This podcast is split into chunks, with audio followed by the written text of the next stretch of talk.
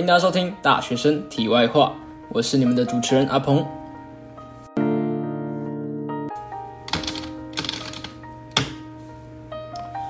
欢迎大家来到我们新的节目单元《阿鹏陪你聊聊天》，来到第二十五集哦，这也是我们新开的节目。那跟没有听上一集的听众们解释一下，因为现在疫情的关系，我们两个主持人没有办法在一起录音，没有办法在录音室录音，所以呃，我们现在采取一个礼拜上两集的模式。那我们会分别一集他的，一集我的。那我负责的单集就是阿鹏陪你聊聊天。那如果在后面呃，各位观众对于我有什么样的批评跟指教，或是可以改进的地方，都可以跟我说。或者是你有什么呃想听的主题、想听的话题，都可以留言或者是私信告诉我。好，那我们这一集呢要聊的依旧是呃远距教学的部分。上次另外一个主持人他聊的也是远距教学，那在这边诶，我也跟他做一集远距教学的呼应。对，那呃为什么我会想要聊这个话题呢？因为呃到现在我们台湾的疫情好像还是没有趋缓的趋势嘛。那不知道大家习惯远距教学了没？应该不管是国小、国中、高中、大学，大家都已经实施远距教学，大概已经两个礼拜了。它对有些人来说，它是可能很方便，因为他可能住的离学校比较远。那他也有可能是一些困难，比如说，诶，像是上一集主持人提到的，他可能他家里住台南，他在北部念大学。那家里的人有三到四个，但是电脑只有一台，那会面临一些设备短缺的问题，或者是一些住在比较偏乡的孩子，或是住在一些比较诶网络不好地方的呃学生，他们可能真的会面临到这些资源分配不均啊，或是资源短缺的问题哦。那其实在这远距教学的时间当中，有很多人跟我聊过这个问题。很多人觉得，哎，远距教学其实还不错，哎，可以睡到自然醒。但是也有朋友找我来特别聊过这个问题，就是，哎，开始进行远距教学，好像没有没有了那个去上学的那个仪式感，反而对生活没有了动力，哈。好，那我们这集大概会分作五个问题来跟大家做讨论。第一个是远距教学的种类。第二个是，哎，我们的体验到底是怎么样子？第三个来说是，哎，这个远距教学对我来说它是好还是坏？然后以及我自己的一些心得分享。那第四个就是，哎，刚刚提到有人跟我讨论过的问题，他觉得每天的生活好像没有动力，每天的生活一成不变，时间过得越来越快，怎么办？那第五题就是远距教学是一个不可避免的事情，也就是我们的结尾。好，那进入到我们的呃第一题。远距教学的种类，我不知道，诶，国小、国中、高中他们是怎么做运作的？那像呃，我家里的我有一个弟弟，他是念高中，台北市的高中，那他们好像统一都是用 Google Meet 来做一个开会，那就是做一个教学的开会程式啊，这样子。但是呃，我念的大学呢，遇到比较大的问题，就是学校好像没有统一一个平台让。呃，教师跟学生去做对接，学校比较采取的是放任制度，就是呃每个老师想要用怎么样的模式、怎么样的规则或是怎么样的程式，都由各个老师去定哈。呃，所以我们可能会用到，比如说用到 Google Meet，然后有可能用到 FB 直播，或者是用到学校的一个网站叫做 eLearn，就可能就是学校的呃教学网，对，甚至像是我们公司。呃，远距上班在家上班会用 Zoom，所以这就造成了我们有很多个城市，就是嗯，怎么说，就是有点麻烦吧。就是我不知道大家会不会遇到这个问题，就是高中好像就是十二年国教，他们会去统一一个城市让大家做运用，但是到大学好像反而也说比较自由嘛，可是就是一个没有一个准绳的感觉。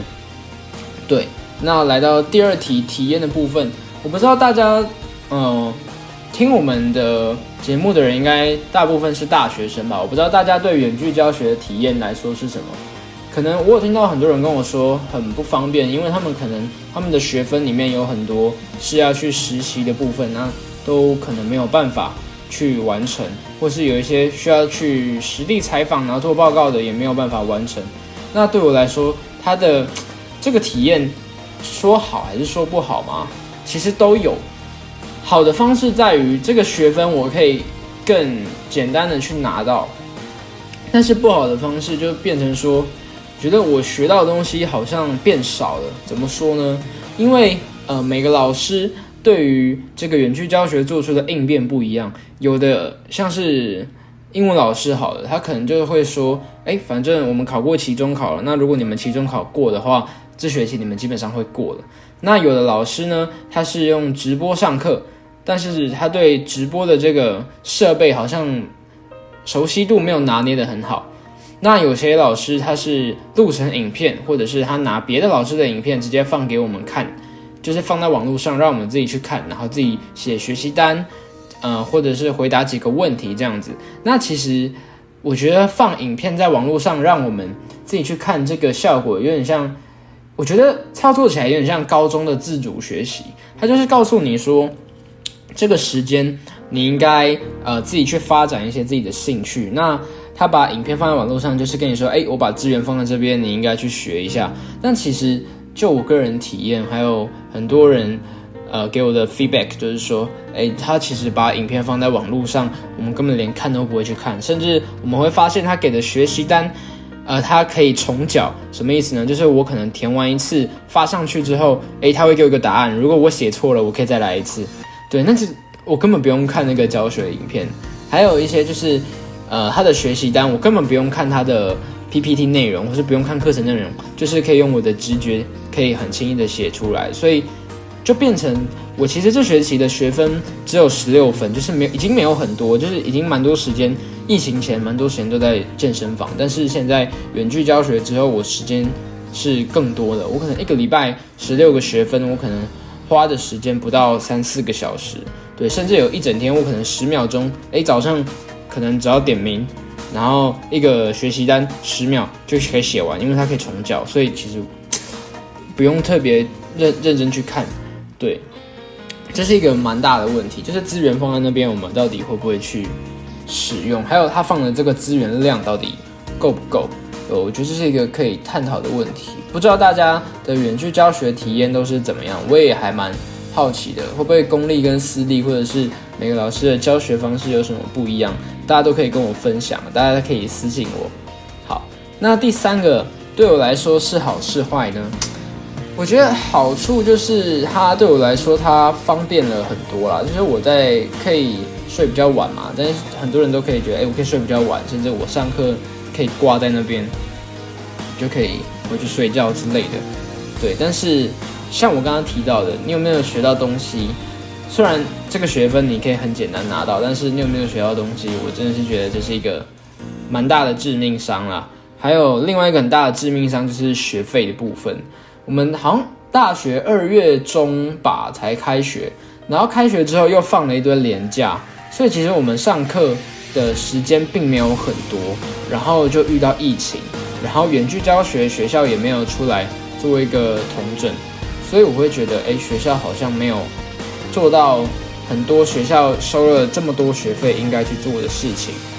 对，然后另外一个问题就是，哎，感觉课少了好多，好像每天都在放假。有时候跟朋友聊天会开玩笑说，哎，我们都已经忘记今天是星期几了。对，那这也是有人跟我说的一个问题。对，那我们放在下一集，呃，下一题去讨论。对，然后另外一个问题就是，我发现自己有时候。呃，可能在疫情前那个低潮期，可能一个月一次或者是一个半月一次，但是在这个远距教学关在家里啊，我已经十五天没有出门了，嗯，十五十六天左右，对我会发现那个没有动力的时候或是无力感会变得非常的频繁的出现，会没有呃，可能老师出了一个功课，或是他呃出了一个报告。但是我会变得非常没有动力去做那个功课，去做那个报告。平常应该说平常，呃，在疫情前，虽然我也不是那么一直很喜欢做功课、做报告，但是至少你去了学校，你有去学校再回家，你会有一种哎我在上学的感觉。我应该去做一点什么来 feedback 给这堂课，然后让这个老师打分数。但是我在家里就是没有那个上课的仪式感。就是哎，我会觉得我我已经在放假了，为什么我还要做功课做报告？对，然后就会变得有点敷衍，甚至是有点拖延。对，所以呃后来就变成诶自己有兴趣的就做，自己没有兴趣的就可能啊会拖很久。对，那第四个问题，有人啊有人问我说，他觉得他每天的生活一成不变，时间过得越来越快，怎么办？那其实跟上一题很像，就是呃无力感越来越重，day by day 这样一天又过了一天的问题。那我后来找到解法是，其实跟疫情前蛮像的，因为疫情前也有很多人来找我问过，诶，他觉得到大学他的生活很迷茫，他的生活他觉得很迷惘，怎么办？那其实我给的一个建议呢，可能嗯在很多地方都听过，你可能。呃，我给的建议比较像是你在生活上你要去找一件让你很专注、很 focus 的事情上，像是去年高中考完学测，我很专注的事情就是在经营我的美食账号。那我的每天的重心呢，我就是在找诶哪里双北可能有捷运的地方，哪里有好吃的东西出现，哪里有诶有话题的食物，那我要去拍照，我要去吃，然后我要去写文章。那上了大学之后，我的无力感出现之后，我的解决方式是我把专注在健身房上面，呃，把它专注在改变自己的外形，让自己的呃外形越来越好。对，那现在在呃疫情期间远距教学，我提出的解决方式是我更认真的去过生活的每一个细节，比如呃，因为我有更多时间可以待在家里嘛，比如说我可能起床之后，我会更。认真的去刷牙，认更认真的去洗脸，然后做保养，然后擦精华露之类的，然后可能很就是以比平常慢的步调去感受生活上做的每一个细节。之前可能因为要上课，我的闹钟响了，我可能就去厕所，哎，上个厕所，我刷牙洗脸，然后头发吹吹，然后换衣服出门。对，但是让我现在我有更多的时间可以来感受我的生活，可以去呃了解我自己原本的每天的 routine 到底是在做什么，以及他们的感觉跟带给我的一些生活上的小感动吧。对，有点像是你去发现更多你生活上的美好。对，然后可能你做完做完保养之后，我通常会回到我的房间，然后。把那个枕头啊、棉被啊都铺好、都叠好，然后把东西全部都物归原主，然后去量一下今天的体重，然后看一下风景，然后喝一口水，然后开始今天的一天。对，然后可以好好的想你的早餐啊，或是想你的晚餐、想你的午餐。那除此之外，呃，很也有也有人跟我说，他觉得他的生活就除了他的三餐之外，就是一些。很少的上课，然后其他都是看剧、打游戏，那怎么办？那其实我还有一个方法，就是你可以去做一些你平常不会做的事情，去打破你的 routine，不要让你的机械感这么重。因为你每天都在做一样的事情，它可能会让你觉得，哎，我好像每天都一样，然后我今天睡着了，明天起来又是一样的生活，我已经对明天没有期望了。对，那我的解决方式就是，你可以在你平常。不会，比如说你在你平常不会喝咖啡的时间，去点一杯外卖也好，或是泡一杯咖啡也好，然后你就可能花个二十分钟或是三十分钟，你你可以在阳台，你也可以在冷气房里，你也可以看着远方之类的，你就好好去品尝那一杯咖啡，把它当做一件，哎，今天突然发生的一件事情，来取代你平常在疫情前在外面走可能。你发现一间小店，或是你逛到一件你很喜欢的衣服，你那种小确幸的感动，其实这种感动你在没办法出门的时候，你其实需要自己去创造的。你可以做很多事情，比如说，呃，像我刚刚讲的泡一杯咖啡，或者是诶，我今天来找一个影片，然后我来做个瑜伽，来做个皮拉提斯，甚至我找一个比较空旷的地方来跳个塔巴塔都可以。那如果你不想运动，你也不喜欢喝咖啡的话，你也可以，呃，在你不会看书的时间，让你去看个书，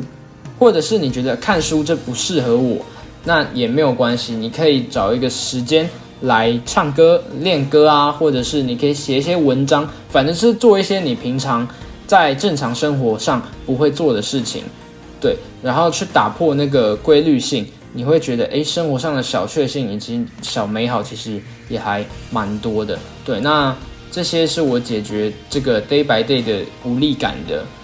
一个方法提供给各位。那如果各位有更好的方法，或者是诶你们有什么样的体验啊，在这个远距教学或在这个那个在家隔离的一些体验跟想法，也都可以跟我分享。好，那最后一点呢，就是这个远距教学呢，像是我们大学已经已经延长到。呃，这个学期结束，那下次可能去学校上课就是大概九月中的时候了。那我们这一波长假，我大概算了一下，至少有一百二十天。对，所以这个远距教学它可能是一个 暂时没办法避免的东西，甚至不一定下学期会不会有所改善。对，那最后就是我知道大家待在家里很痛苦嘛，大家也会想出门，但是防疫工作还是要做好了。在这个疫情期间，大家防疫一起加油吧。谢谢大家，今天节目就到这边喽，大家拜拜。